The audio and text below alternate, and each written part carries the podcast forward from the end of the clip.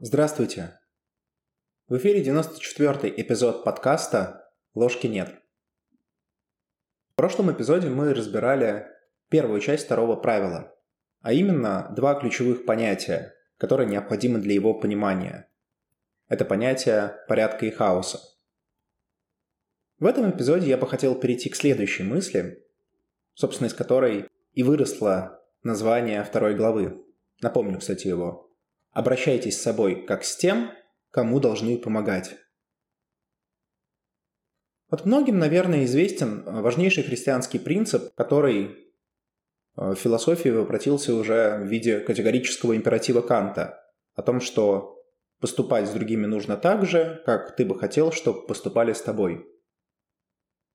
Часто этот принцип интерпретируют как необходимость быть добрым и милым с другими людьми, ну и стараться не причинять им боли, страданий и прочего.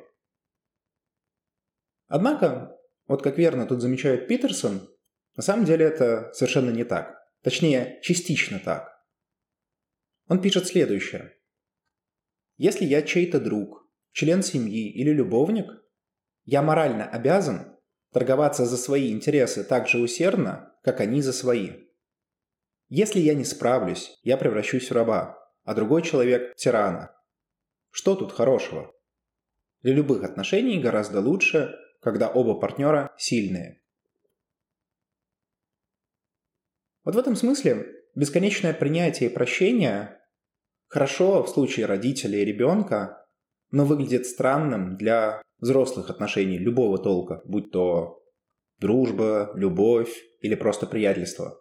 Ведь такие отношения – это всегда взаимодействие двух личностей, и вот подчеркну еще раз эту мысль, которая кажется на поверхности достаточно простой, она, тем не менее, в некотором роде противостоит современному псевдопсихологическому дискурсу. Вот само по себе принятие инаковости – это нормально и разумно. Это говорит о том, что мы все разные, и мы это понимаем и принимаем. Тут, кстати, можно процитировать известную фразу Эвелин Холл, часто приписываемую Вольтеру – я не разделяю ваших убеждений, но готов умереть за ваше право их высказывать. Но вот это различие, эта разность может и, наверное, даже должна вызывать некоторое напряжение. И именно вот это напряжение, напряжение противоположностей, напряжение от взаимодействия собственной и другой позиции через какое-то время и рождает более взвешенную, более взрослую синтетическую позицию. Отрицать различие, отрицать разность, подавлять ее, отказываться от нее в ущерб себе или в ущерб другому – это плохо не только по отношению к самому себе, что очевидно, но и по отношению к другому, как верно замечает Питерсон, так как этим действием, по сути, вы лишаете и их точки развития, их возможности увидеть мир вашими глазами. Что бы вы хотели здесь от своих близких, друзей, партнеров – чтобы они всегда говорили вам то, что вы хотите услышать, и делали то, что вам обязательно понравится? Или вы хотите, чтобы они хорошо к вам относились, но при этом имели собственное представление о мире и поступали в соответствии с ними, разумеется, с поправкой на ваши отношения? Хотя в некотором роде, наверное, эта поправка уже часть их представлений. Если мы ориентированы на развитие и движение по вот этому узкому пути между порядком и хаосом, между добром и злом, то и вслед за категорическим императивом мы также должны поступать и в отношении других, защищая свою индивидуальность и свой взгляд на мир. Потому что перестав это делать в отношении других, мы перестанем это делать и в отношении себя. Поступай с другими так же, как хочешь, чтобы поступали с тобой. Это про жизнь в правде, когда она неотделима не только от вашего внутреннего мира, но и от вашей личности, ну и как следствие от действий. Отсюда, кстати, выходит очень важное следствие, которое, опять же, в некотором роде кажется очевидным на поверхности, но достаточно сложно в глубине. Будучи способными прощать, мы часто прощаем многое другим, особенно близким. Но вслед за категорическим императивом, если мы хотим, чтобы другие люди принимали наше прощение, мы должны допустить и для себя возможность прощать, как со стороны других, так и со стороны себя. То есть еще раз зацеплюсь за эту мысль. Одно дело, когда мы такие белые и пушистые и прощаем всех вокруг. Ну, потому что мы же белые и пушистые. А другое дело, когда мы позволяем другим прощать нас и наши прегрешения, наши плохие поступки, наше зло, которое мы сотворили. Это не менее ценно и не менее сильно, и, что важно, напрямую вытекает и из Евангелия, и из категорического императива, и вообще из вот этого дискурса. Более того, это напрямую связано с умением прощать себя, потому что если мы не можем простить себя, то как мы примем прощение со стороны другого? Порядок и хаос – это два ключевых понятия второй главы. Но они неразрывно связаны и с двумя другими понятиями, также противоположными. Это понятиями добра и зла. И сейчас вот в контексте особенно нынешней ситуации может показаться, что в мире очень много зла. В особенности того зла, которое причиняют сами люди. Вот, вот эта проблема зла, она вообще всплывает в общественном дискурсе, наверное, с самого зарождения человечества.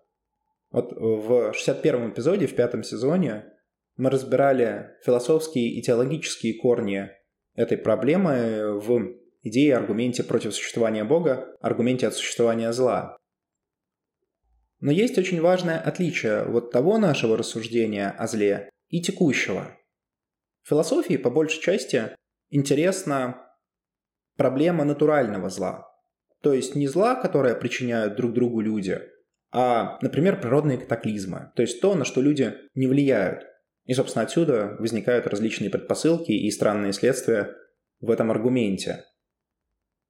Но перед психологией ставится проблема зла в контексте взаимоотношений между людьми. Иными словами, это можно выразить очень просто. Почему даже хорошие люди творят зло? Вот, собственно, основной вопрос здесь для психологии.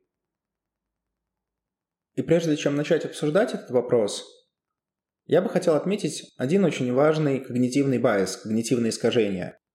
О том, что все так плохо. Да нет, на самом деле все не так плохо.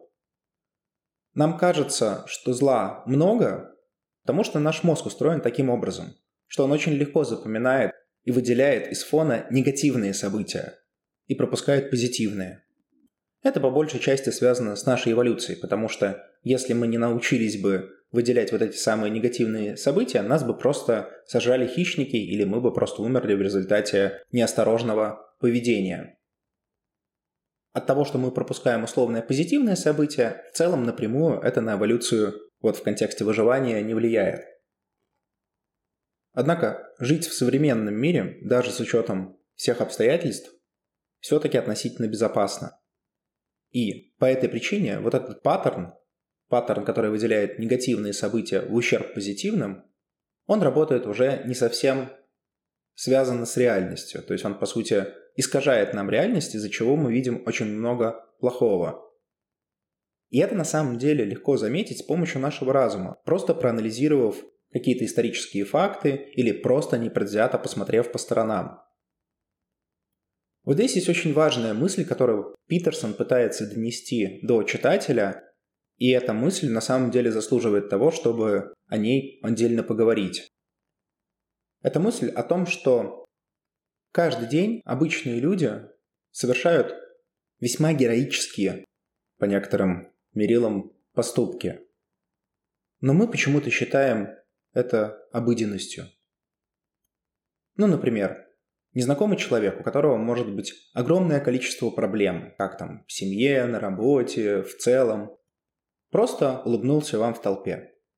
И эта улыбка в некотором роде подвиг. Или официант поинтересовался, как у вас дела, или кто-то из друзей позвонил, и вы пообщались на какие-то важные или, наоборот, отвлеченные темы и отошли от каких-то своих размышлений. Или вы попросили кого-то об услуге, человек занятый, но тем не менее он эту услугу вам оказал. Или же даже просто вы пришли домой и окунулись в привычную, но приятную рутину, понимая, что где-то там могут быть сложности, но здесь сейчас все хорошо. И вот даже само поддержание вот этой простой приятной рутины несмотря на все то, что происходит вовне, это уже в некотором роде подвиг.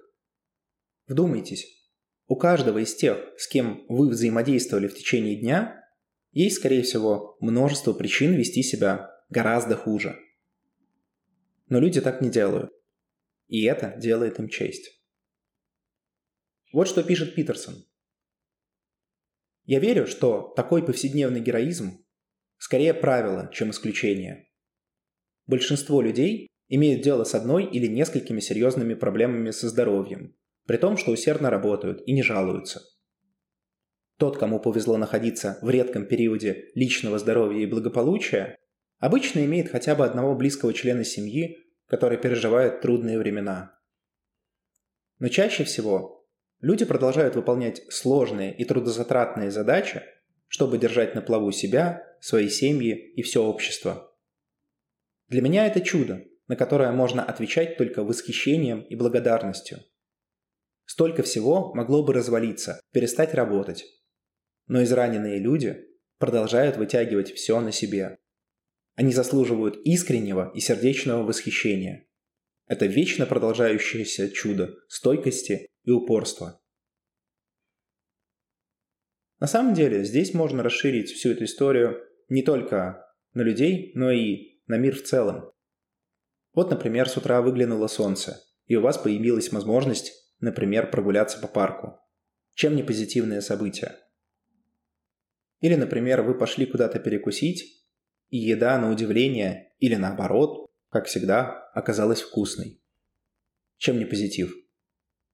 В подобном контексте мне очень нравится дзен-подход, который часто называют сознанием новичка, когда мы специально учимся удивляться даже привычным вещам. Это позволяет воспринимать то, что давно стало рутиной и перестало вызывать какие-то эмоции. Оно воспринимается как само собой разумеющееся, как некий фон, в котором мы живем. А ведь на самом деле это не фон. Во многом в этой рутине есть огромное количество положительного, которое просто нужно научиться замечать.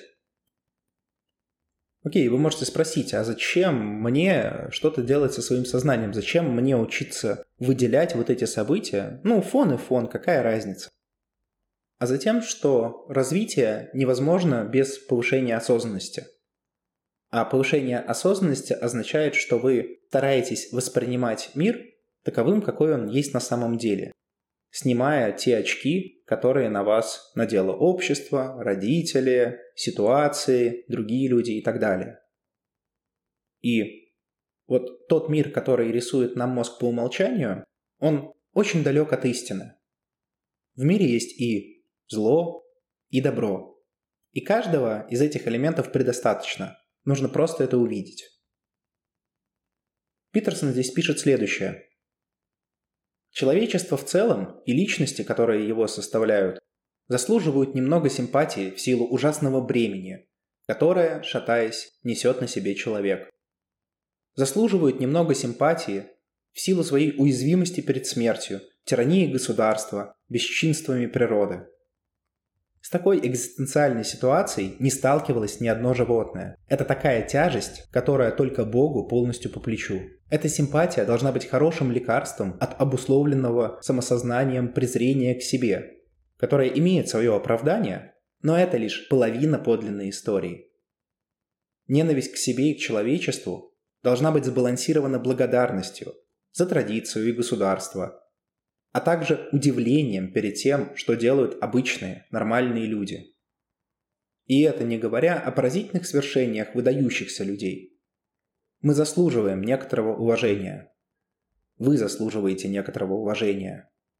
Вы важны для других людей настолько же, насколько важны для себя. У вас незаменимая роль в судьбе мира. Таким образом, у вас есть моральное обязательство заботиться о себе. Вы должны заботиться, помогать, делать себе добро так же, как вы бы заботились, помогали и делали добро тому, кого вы любите и цените. Значит, вы должны постоянно вести себя так, чтобы обеспечить уважение к собственному бытию. Это вполне справедливо. Вот эти абстрактные рассуждения автор очень хорошо трансформирует уже в более практическую плоскость, плоскость вопросов. Для того, чтобы понять, какая у вас жизненная ситуация и какой она может стать, эти вопросы имеет смысл задать себе. Первый вопрос Питерсона – это «Где вы сейчас находитесь?» Потому что, понимая ту точку, в которой вы находитесь сейчас, вы можете построить маршрут той точки, в которой вы хотите оказаться. Вы можете, понимая, где находитесь сейчас, начать организовывать, ограничивать и структурировать тот хаос, в котором оказались. Это первый вопрос. И второй вопрос. Какой будет моя жизнь, если я начну следовать категорическому императиву и допускать добро не только в отношении других, но и в отношении себя, как от других, так и от самого себя. Об ответах на эти вопросы, собственно, как раз вот это второе правило Питерсона и есть. Обращайтесь с собой как с тем, кому должны помогать. Помогать не только другие, но и прежде всего вы сами. С вами был подкаст «Ложки нет». До новых встреч!